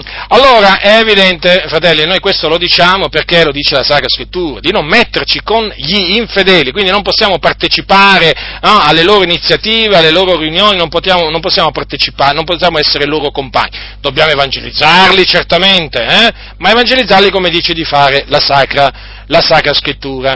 Eh? Quindi noi non possiamo partecipare alle opere infruttuose e tenebre. Vi stavo dicendo vi stavo dicendo appunto che eh, ci sono quelli che naturalmente eh, pensano che sia male fare ecumenismo, eh, però non pensano che sia male per esempio andare a una messa cattolica, no? una messa funebre per esempio. Anche questi sono rimasti ingannati, perché? Perché il pastore dice ma non ti preoccupare, tanto tu vai là a fare solo la presenza, eh, tu vai là a fare solo la presenza e poi vai a dare una bella testimonianza eh, del Vangelo, sempre questa parola, no? si dà una bella testimonianza del Vangelo e che bella testimonianza del Vangelo che dà un figliolo, un figliolo di luce, no? andando veramente a partecipare a un'opera infruttuosa delle tenebre. Cioè, che, che, che, testimonianza può dare quando la messa cattolica è in abominio a Dio? Se c'è un'opera infruttuosa delle tenebre è proprio la messa cattolica romana, dove il prete pretende, pretende di offrire in sacrificio Gesù ogni volta che viene, diciamo, fatta quella, quella funzione. Eh? praticamente l'altare è come il Golgota, eh? e nelle sue mani avviene una, una, una transustanziazione, c'è un mutamento di sostanza dell'ostia, pensate un po' voi, assieme pure a quello che c'è nel calice, no? Vi rendete conto? Si tramutano, eh? loro dicono per un miracolo divino, si tramutano in vero corpo di Gesù e anche vero sangue di Gesù, quindi divinità di Gesù, e quindi, e quindi l'ostia va pure adorata. Ora, Voglio dire, ma che cos'è questa se non un'opera infruttuosa delle tenebre? Vi rendete conto che la messa pretende di essere la ripetizione del sacrificio di Cristo? Eh? Ma il vostro pastore, ma vi ha mai detto che cos'è la messa? Eh? A proposito, ma perché il pastore vostro, per esempio, ogni tanto vi dice che cos'è la messa, vi spiega che cos'è la messa? Non credo, perché evidentemente è uno che lui non vuole fare polemica. Lui non vuole fare polemica, facciamo noi allora la polemica, e come se la facciamo? Allora, la messa, fratelli del Signore, è una delle opere infruttuose delle tenebre. In quanto tale, non ci si può partecipare. Vi, quindi, un credente non può partecipare nemmeno alla, alla, messa funebre. Non importa se la messa funebre è in onore di sua mamma, di suo padre, di suo fratello, non interessa niente. È un'opera infruttuosa delle tenebre. Ma allora io vorrei dire a queste vipere, eh? Ma allora se vostro padre era un satanista, eh? E quando muore, diciamo, la, la, cosiddetta chiesa di Satana locale, no? organizza una funzione funebre, eh? Dove appunto, vabbè, non vi dico quello che, che, che, avviene, ma voglio dire, ma vi invitano, allora voi ci andate per, per dare una buona testimonianza? Cioè, voi andate a partecipare alla messa, alla, alla, diciamo, alla messa satanica? Ma spiegatemi un po'. No, ma spiegatemelo, vorrei proprio capire. Eh? Perché certo, se vale per la Chiesa Cattolica Romana, vale anche poi anche, no? Per le altre religioni, no? Eh? A questo punto, vedete, questo dimostra, fratelli del Signore, che questa gente è cieca. È cieca! Questi pastori proprio sono ciechi, come dice la Sacra Scrittura. Veramente, eh? Sono guide cieche. Ma possibile che non riescono a discernere la differenza che c'è tra la luce e le tenebre? Mm? Possibile? Non riescono a capire che quella è un'opera infruttuosa delle tenebre? No, non lo riescono a capire. Perché? Perché sono senza intelligenza. Allora non si può partecipare alle opere infruttuose delle tenebre. Uno ti dice, per esempio, un'altra opera infruttuosa delle tenebre, no?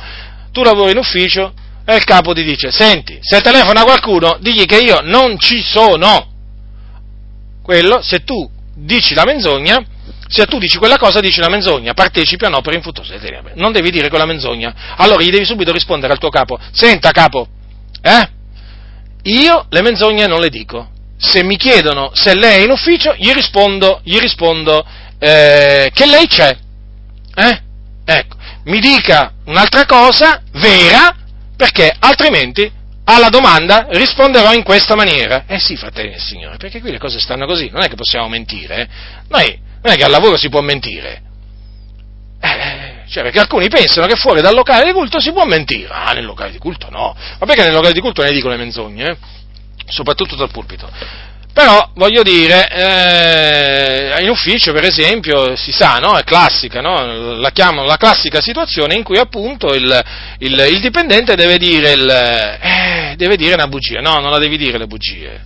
Eh? Tu gli devi dire al capo, io dico solo la verità. Eh? O per esempio ti vogliono far firmare un bilancio falso. No, tu non lo firmi il bilancio falso. Eh, è falso. Che vai a firmare il bilancio falso? Eh, o comunque sia, non devi praticamente in nessuna maniera partecipare a ciò di iniquo che fanno altri, le tenebre, non devi partecipare. È chiaro che, vi stavo dicendo prima, ormai le opere infruttuose delle tenebre anche nelle comunità ormai vengono propagate, quindi è evidente che questo discorso vale anche per le opere infruttuose delle tenebre che vengono proprio propagate proprio in mezzo, in, mezzo, in mezzo, alla comunità, quindi estenetevi dal fare teatri, teatrini, mimi, scene teatrali e così via, cioè, eh, ma fratelli, ormai la lista, la, la, lista la, conoscete, sapete veramente quante di queste opere infruttuose e tenebre ci sono. Anzi, dice piuttosto, riprendetele. Ecco, quindi bisogna riprovarle le opere infruttuose e tenebre. Non ci si deve partecipare. Certo, non c'è comunione fra la luce e le tenebre. Come si fa a partecipare a qualche cosa, eh, eh, diciamo, con cui non si ha nessuna comunione? No? Non abbiamo comunione con le tenebre, fratelli nel Signore. Voi provate comunione con le tenebre? Io non ne provo alcuna. Io non ne provo alcuno, io provo comunione solo con coloro che sono luce nel Signore. Con le tenebre io non, non, mi, non mi, sento a mio agio, non, non mi sento assolutamente in comunione. Questo non significa che non gli si deve annunziare l'Evangelo, no? Perché l'Evangelo bisogna annunziarlo proprio alle tenebre. ma altra cosa è essere compagni di costoro, prendere piacere a, a, diciamo, a stare con loro e, e comunque sia associarsi, collaborare. No, fratelli nel Signore, perché non c'è comunione, non c'è comunione. A proposito, alcuni pensano praticamente praticamente che il divieto di mettersi diciamo, con gli infedeli riguarda solo appunto di non sposarsi gente del mondo, ma badate bene che sì, questo è vero, non bisogna sposarsi persone del mondo, ma anche per esempio negli affari, attenzione a non mettersi con le persone del mondo, eh? perché è valido questo comandamento anche per esempio quando si tratta appunto di società e così via, mettersi solo con persone che sono luce nel Signore, fratelli del Signore, perché non c'è comunione, poi le tenebre generalmente portano la luce a offuscarsi. Eh? è, è assicurato, eh? proprio è assicurato, fratelli nel Signore, questa cosa qua. Infatti dice che le cattive compagnie corrompono i buoni costumi. E quali sono queste buone compagnie se non appunto le tenebre? Che fanno? Corrompono i buoni costumi. Quindi vedete, le cattive compagnie non diventano buone compagnie, eh? ma, praticamente, ma praticamente le cattive compagnie corrompono i buoni costumi. Cosa significa? Che se il savio va con lo stolto, eh, il savio va con lo stolto, cosa, cosa diventa? Stolto. Non è lo stolto che diventa savio, ma è il savio che diventa stolto. Infatti voi, vorrei farvi notare che tutti quei credenti che hanno sprezzato i comandamenti del Signore sono diventati stolti. Notateli quelli che vanno, diciamo, con i cattolici romani, quelli che sono, diciamo, eh, hanno fatto amicizia con il mondo, che hanno adottato strategie mondane, linguaggio mondano e così via. Avete notato che sono diventati stolti? Non è che sono migliorati, sono peggiorati, sono diventati cattivi. Se prima erano buoni, poi sono diventati cattivi. Ma certo, fratelli, perché le cattive compagnie corrompono i buoni costumi. Loro preferiscono le cattive compagnie, è peggio per loro, eh, si sono corrotti si sono corrotti. Poi, quando noi facciamo presente questa cosa, ah, voi giudicate, voi condannate, ma noi non stiamo condannando nessuno, stiamo solamente, eh, stiamo solamente riprendendo le opere infruttuose delle tenebre, cosa naturalmente che dà fastidio alle tenebre, mi pare evidente, no? Perché chi cammina nelle tenebre gli dà fastidio che qualcuno arrivi con la luce e gli faccia vedere le tenebre. Non è così forse? Avete mai visto un ladro? Avete mai visto un, un, un, ladro essere contento in piena notte mentre sta facendo, diciamo, diciamo un, dice, una rapina, no? In piena notte, nel buio, avete mai visto essere contento che magari arriva qualcuno con, con, dire, con una grande luce che fa luce dove lui sta, sta facendo quella cosa lì? Non mi pare, no? È evidente questo. Quindi, quelli che camminano nelle tenebre odiano la luce, è certo. Quindi anche quelli che partecipano alle opere infruttuose delle tenebre in mezzo alle chiese, eh, chiaramente anche questi qua che ci prendono piacere odiano la luce, fratelli nel Signore, odiano coloro che sono buoni, giusti e veraci. Eh sì, questo è un, diciamo, è un dato di fatto, fratelli nel Signore, nelle comunità i buoni, i giusti e i veraci sono odiati, sono detestati dalle tenebre, certo perché questi sono diventati tenebre. Hm? Questi qua sono diventati, se un giorno erano luce, sono diventati tenebre e adesso si sono messi, si sono messi a fare la guerra alla luce, alla luce. E allora i giusti vengono trattati come se avessero fatto l'opera dei malvagi. Già, proprio così, quindi piuttosto riprendetele, quindi bisogna riprovarle le opere infruttuose delle tenebre, bisogna fare quello che, bisogna fare quello che faceva Gesù Gesù riprovava le opere infruttuose delle tenebre, basta leggere la, la storia di Gesù di Nazareth, i suoi insegnamenti, e poi ci si renderà conto che veramente Gesù ehm, riprovò le opere infruttuose delle tenebre, tanto è vero che un giorno disse ai suoi, ai suoi fratelli, che ancora non credevano in lui, eh, perché ci fu un tempo in cui i suoi fratelli non credevano eh, in lui. Allora Gesù disse loro, disse loro queste parole, ascoltate, il mondo non può odiare voi, ma odia me, perché io testimonio di lui che le sue opere sono malvagie. Ecco, vedete Gesù cosa faceva? Testimoniava delle opere del mondo che quelle opere erano malvagie. La stessa cosa dobbiamo fare noi. Siamo il corpo di Cristo? Certo che lo siamo. E allora facciamo quello che faceva Cristo. Siamo la Chiesa di Dio? Siamo la Chiesa di Cristo? Sì. E allora facciamo quello che il capo ha fatto prima di noi. Eh? Cioè testimoniamo, testimoniamo del mondo che le sue opere sono malvagie, l'ha fatto Gesù, quindi noi non possiamo peccare, no? seguendo le orme di Gesù. O qualcuno mi può, mi può, convincere che seguendo l'esempio di Gesù noi pecchiamo? No, no, no, noi pecchiamo semmai non avendo Gesù come esempio. Hm? Noi pecchiamo semmai seguendo l'esempio di Balaam o di Core, Datan e Abiram, noi pecchiamo se seguiamo l'esempio di Giuda Iscariota, noi pecchiamo se, se seguiamo l'esempio di, di Dema, di Dema, eh, di Alessandro Ramaio, ma non certamente seguendo l'esempio di Gesù. Quindi riproviamo le opere infruttuose delle tenebre, le opere di questo mondo malvagio che purtroppo si sono insinuate nelle chiese e che vengono accettate come se, niente, come se niente, fosse, tanto è vero che oramai mm, nelle comunità il bene viene chiamato male, il male viene chiamato bene, la luce è stata mutata in tenebre, le tenebre sono state mutate in luce. Fratelli, una situazione drammatica, come dico spesso, la nave sta colando a picco, la nave sta colando a picco, fratelli amati nel Signore, mettetevi in salvo, se ancora siete su qualche nave che sta colando a picco, fratelli, mettetevi in salvo, perché sta entrando acqua da tutte le parti, sta entrando acqua da tutte le parti, e il capitano della vostra nave dice non vi preoccupate, eh, aggiusteremo la cosa in un attimo, ma la, la nave sta imbarcando così tanta acqua che fra poco veramente che fra poco vi ritroverete se non vi mettete in salvo in una posizione che non vi potrete più mettere in salvo. Attenzione, fratelli del Signore, eh? non prendete mai alla leggera gli ammonimenti del Signore riprendetele, piuttosto riprendetele, certo, è chiaro che nel riprovare, nel riprendere le opere infruttuose delle tenebre poi ci si fa nemici, no? E che pretendi che le tenebre ti applaudono?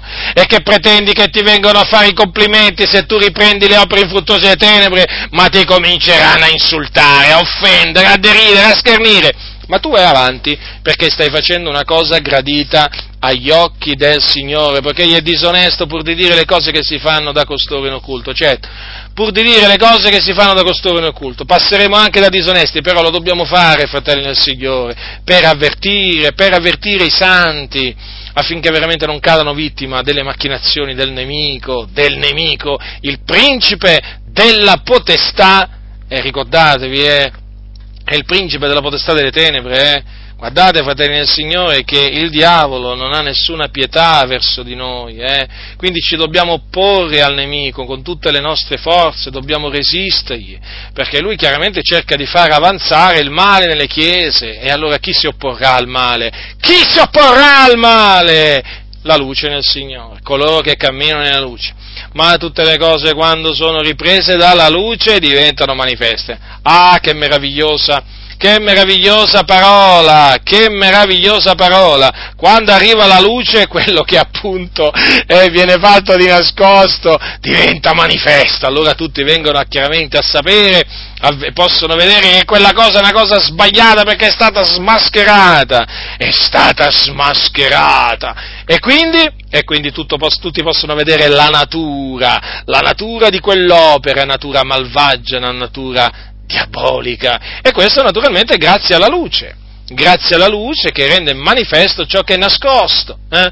Peraltro non v'è niente di nascosto che non abbia diventato manifesto, alcuni si illudono, eh, le nostre opere non saranno mai scoperte. Eh? contraggono alleanze, eh? alleanze con i nemici, i nemici della Chiesa e dicono ma tanto, ma chi ci scoprirà? Ma che pensi tu che qualcuno mai arriverà a scoprire quello che noi abbiamo fatto con Tizio, Caio e Sempronio? Eh, certamente il Dio ha ascoltato questi discorsi, li ha ascoltati attentamente e a suo tempo a suo tempo farà vedere che era là presente, che ascoltava proprio questi discorsi e allora tutto diventerà manifesto e allora naturalmente si scatenerà l'ira, l'ira di costoro che diranno ah, ecco fa, ecco fa. Mm ma comunque il Signore regna, Dio regna e a suo tempo quelli che hanno fatto i furbi, pensando con la loro furbizia di ingannare tutti, a suo tempo saranno smascherati. Tutto ciò che manifesta è luce, fratelli nel Signore. Eh? Quindi cerchiamo appunto con la luce, la parola di Dio voi lo sapete, no? è una luce, sul nostro sentiero una, una lampada, una, una lampada veramente una lampada ai nostri piedi, una luce sul nostro sentiero, quindi usiamo la parola di Dio, fratelli del Signore, per smascherare le opere infruttuose delle tenebre. Sicuramente saranno smascherate, ve lo posso assicurare, eh? La luce, ricordatevi, vince sempre sulle tenebre e ha un vantaggio sulle tenebre, come la, la, sapienza sulla stoltezza. Quindi la parola di Dio, fratelli del Signore. È evidente dunque, fratelli del Signore, che alla luce di quello che dice l'Apostolo Paolo dobbiamo chiaramente stare attenti a come, a come ci comportiamo. Eh? a come ci comportiamo, come ci conduciamo. Non ci dobbiamo condurre da stolti, ma da savi approfittando delle occasioni, appunto perché i, giorni, come dice Paolo, sono malvagi. Quindi intendiamo bene qual è la volontà del Signore verso di noi, fratelli nel Signore. Eh? Non, disav- non, dobbiamo essere disavveduti, dobbiamo essere, dobbiamo essere avveduti, fratelli. E quindi cosa fa l'avveduto? L'avveduto esamina e intende bene qual è la volontà del Signore. L'avveduto è chi teme Dio, l'avveduto è chi vuole ubbidire al Signore, che si studia di piacere al Signore. Il disavveduto invece è quello che prende tutta la leggera, superficiale, che pensa che alla fine tutto quello che fa va bene al Signore, non c'è bisogno di esaminare ogni cosa per vedere se, che cosa accetta al Signore, quello è proprio disavveduto eh? quello naturalmente partecipa alle opere infruttuose delle tenebre come se niente fosse, si mette con gli infedeli, insomma fa una vita vergognosa, una vita scandalosa, una vita indegna. Allora, tu che mi ascolti, eh? se sei disavveduto, eh? diventa avveduto. Eh? E se sei avveduto, se sei tra gli avveduti, non diventare disavveduto, ma persevera nel timore di Dio eh, intendendo bene qual è la volontà di Dio verso di te e cerca sempre di migliorare, perché appunto eh, abbiamo veramente questa, questa, cosa dalla nostra parte, che c'è sempre possibilità di migliorare, fratelli nel Signore, di via, via, di via più progredire, sapete? È questo che noi naturalmente dobbiamo avere come, come proposito, no? quello di progredire, progredire, no?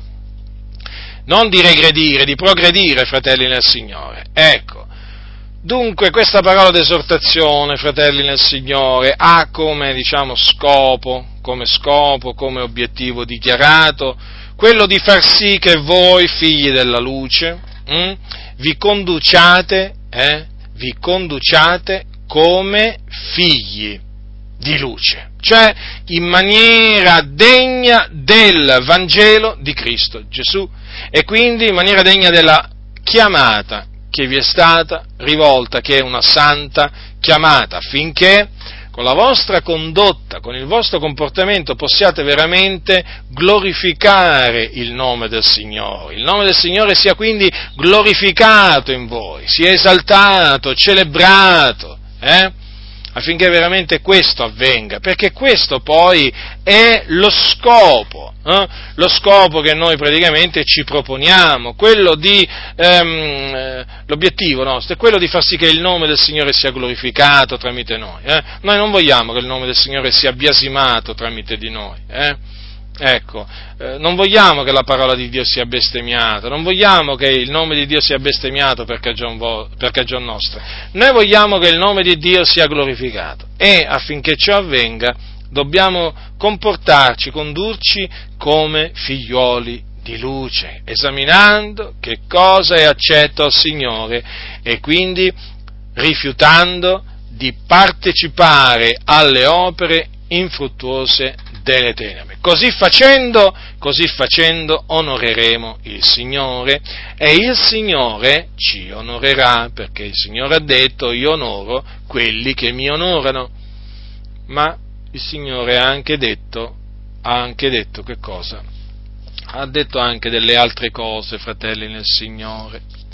Ricordatevi che il Signore ha detto anche che avvilisce quelli che lo disprezzano. E chi sono coloro che lo disprezzano? Sono quelli appunto che partecipano alle opere infruttuose delle tenebre, eh? che in mezzo alla Chiesa, pur definendosi cristiani, partecipano alle opere infruttuose delle tenebre, hm? che fanno il male pensando di fare il bene, che chiamano il male bene. questi fratelli, vi posso assicurare, saranno, vengono avviliti, avviliti dal Signore, perché l'ira di Dio viene, fratelli, sugli uomini ribelli. L'ira di Dio non viene sugli ubbidienti, ma viene sui disubbidienti. E quindi, e quindi studiamoci di vivere una vita in ubbidienza ai comandamenti del Signore. Altrimenti l'ira di Dio verrà sopra di noi. La grazia del Signore nostro Gesù Cristo sia con tutti coloro che lo amano con purità incorrotta.